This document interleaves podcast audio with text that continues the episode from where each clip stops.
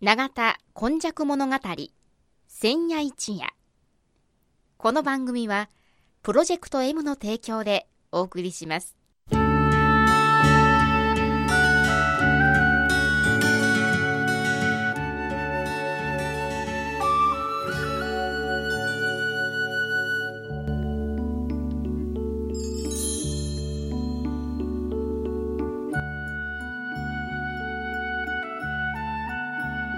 本日もこの番組の時間がやってまいりました。今日は115夜ということで、えー、間は9代となります。司会進行はいつものように FMYY キムチ焼き、そして間は9代はこの方です。須磨で生まれ、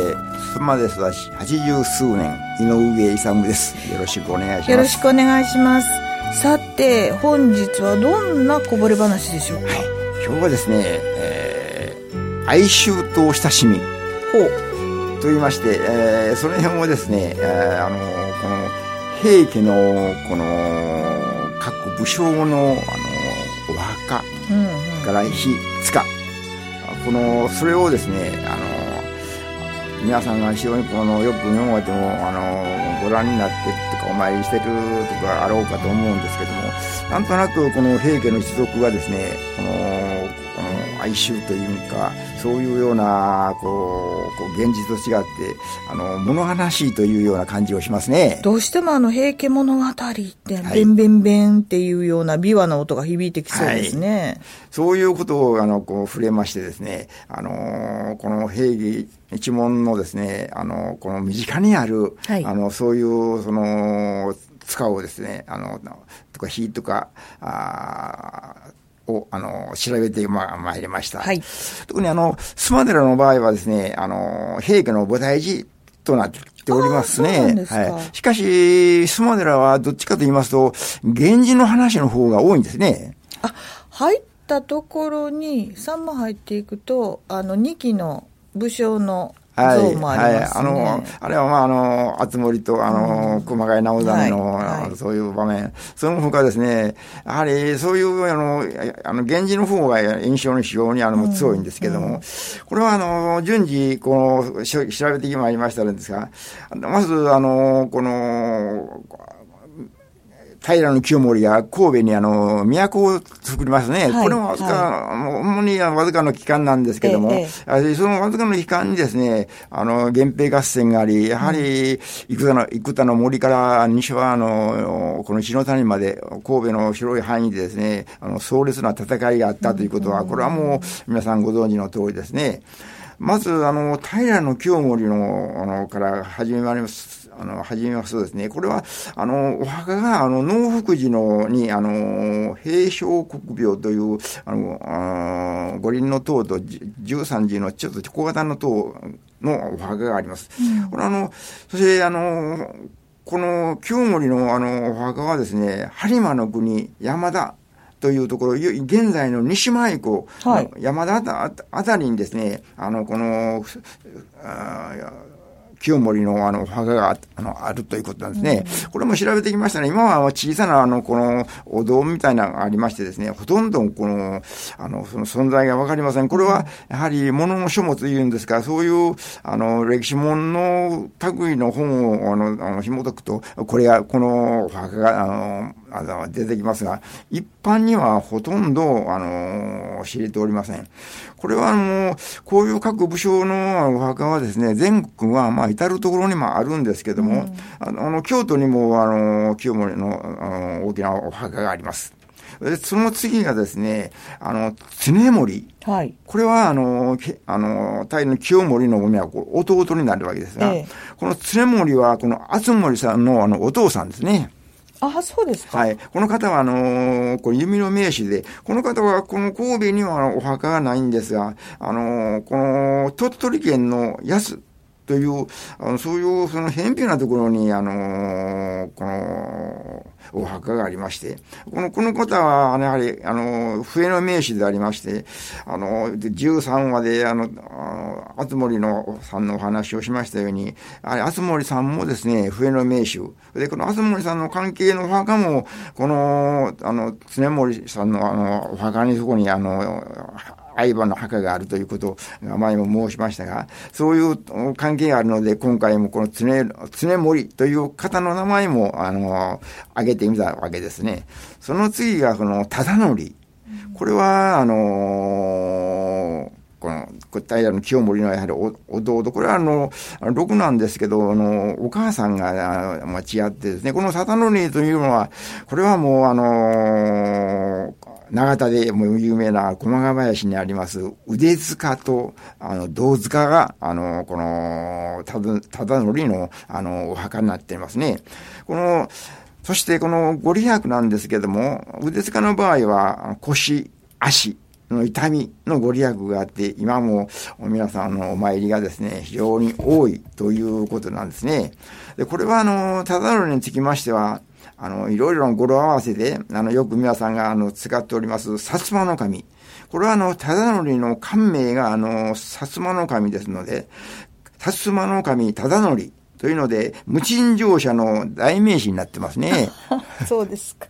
そういうね、あのことで、やっぱこれも、あの、そういうものの親しみも感じましてですね、現在もお参りがあります。そしてまた、この、ただのりのお墓も、明石にも、あの、銅塚が、あの、ありますね。うん、それからこの、あの、友清。と言いますと、この、これはあの、清盛の孫にあたるんですけど、これは、あの、長田のですね、あの、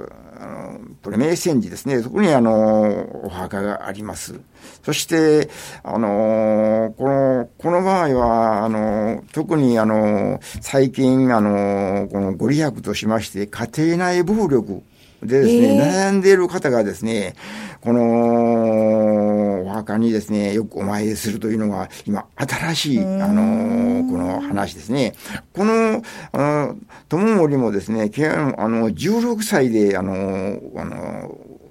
戦死をしていますね。これまた後に出てくるんですけども、剣物太郎に、の部下もですね、この、あの、友森さんのですね、関連のあるような、あの、この話が残っております。この、そうしてやはり、あの、こういう、この、ご利益もですね、随分調べたんですけども、やはりあの、この、この家庭内暴力で悩んでいる方はお参りするというのも、なんとなく、現代風の、この、の、このアレンジしたような、あの、ご利益じゃないだろうかな、というような、あの、気がしますね。ね。それから、その次がですね、常年。この人も清盛の、あの、これは、老いに、老い子に当たるんですけども、あの、このは、あの、西出町に、あの、あります、あの、この、鎮守の稲森神社というのがありまして、そこには、あの、この、和歌というより、塚がありまして、これは、あのこのよく、現在でもですね、やはりあの、2号線に面しておりますので、たまに通りますとですね、やはり、あの、ちょこちょこ参りの方が、あの、見受けられますので、ここは、あの、ご利益はね、子供の守護神となってまして、子供の夜泣きが治ると。いうようなことでですね、やはり、あの、お参りがあったんですけど、この頃は、やはり子供の夜泣きも少なくなったんか、やはりお参りがやっぱり少ないというふうに、この、墓守の方に、あの、お聞きしましたね。それから、その後はですね、平の森俊。この平の森俊いう方は、平家の一門じゃないんだそうです。これは、あの、あの伊勢の国のあの平治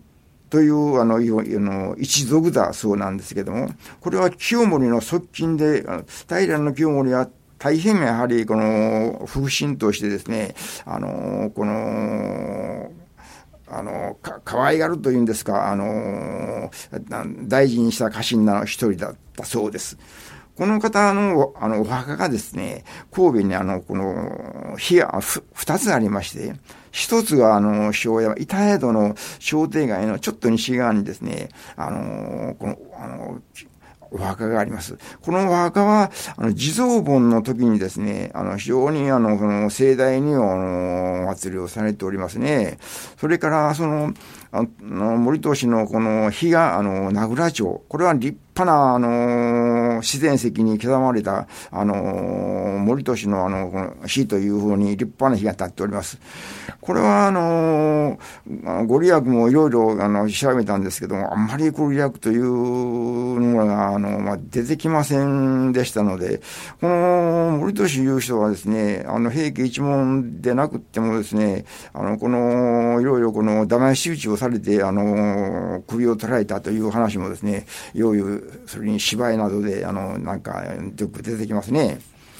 その次がですね、剣物太郎義高。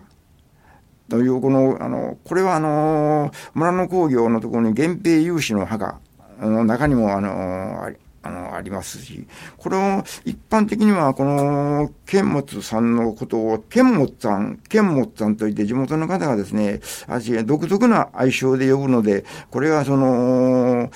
こういうあの、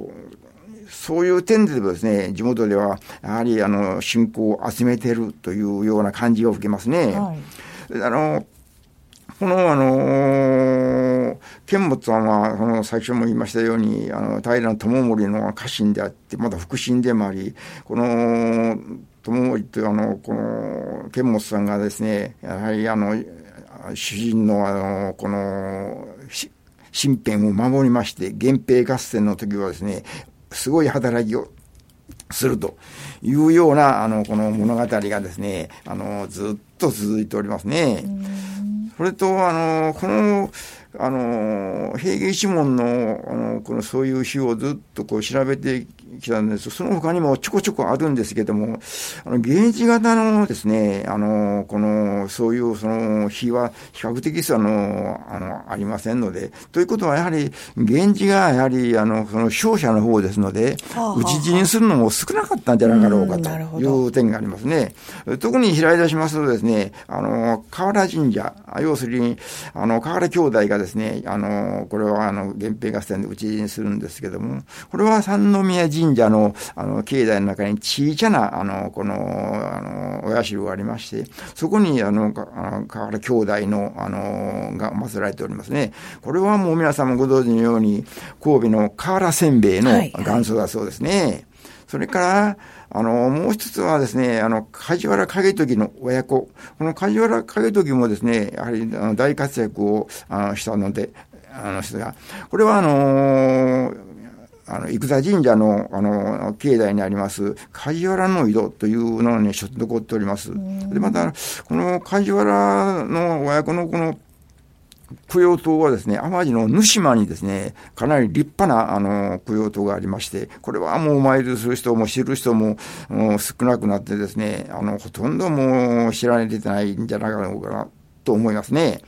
そして今一つは、この那須の余市。この那須の余市はもう、あの、この、死亡の病気が治るというのでですね、これは現在も、あの、お参りが、あの、続けられておりますね。そういうような関係でですね、やはり、やはり、この哀愁を帯びました、あの、平家の一門のお墓も、あの、こう考えますとですね、やはり、あの、この源氏型も含めましてですね、神戸にはやはり、あの、あのこの、なってはならないような、あの、人物の、あの、このお墓だ、でなかろうか、というような感じがいたしますね。はい。えー、では皆様もですね、瓦せんべいをお食べになるときに、ちょっと思い出していただければどうかなというふうに思います。今日の115夜、緩和9代はこの方です。妻の住人、井上勇でした。では来週もまたお楽しみにお待ちください。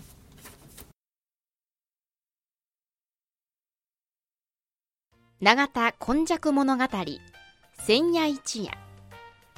この番組はプロジェクト M の提供でお送りしました。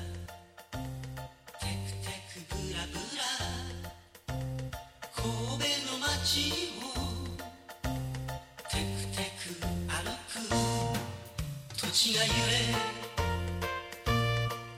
人が揺れ空も揺れ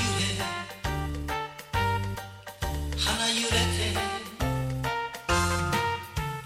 おおらかに爽やかによみがえる街を。テクテクブラブラ。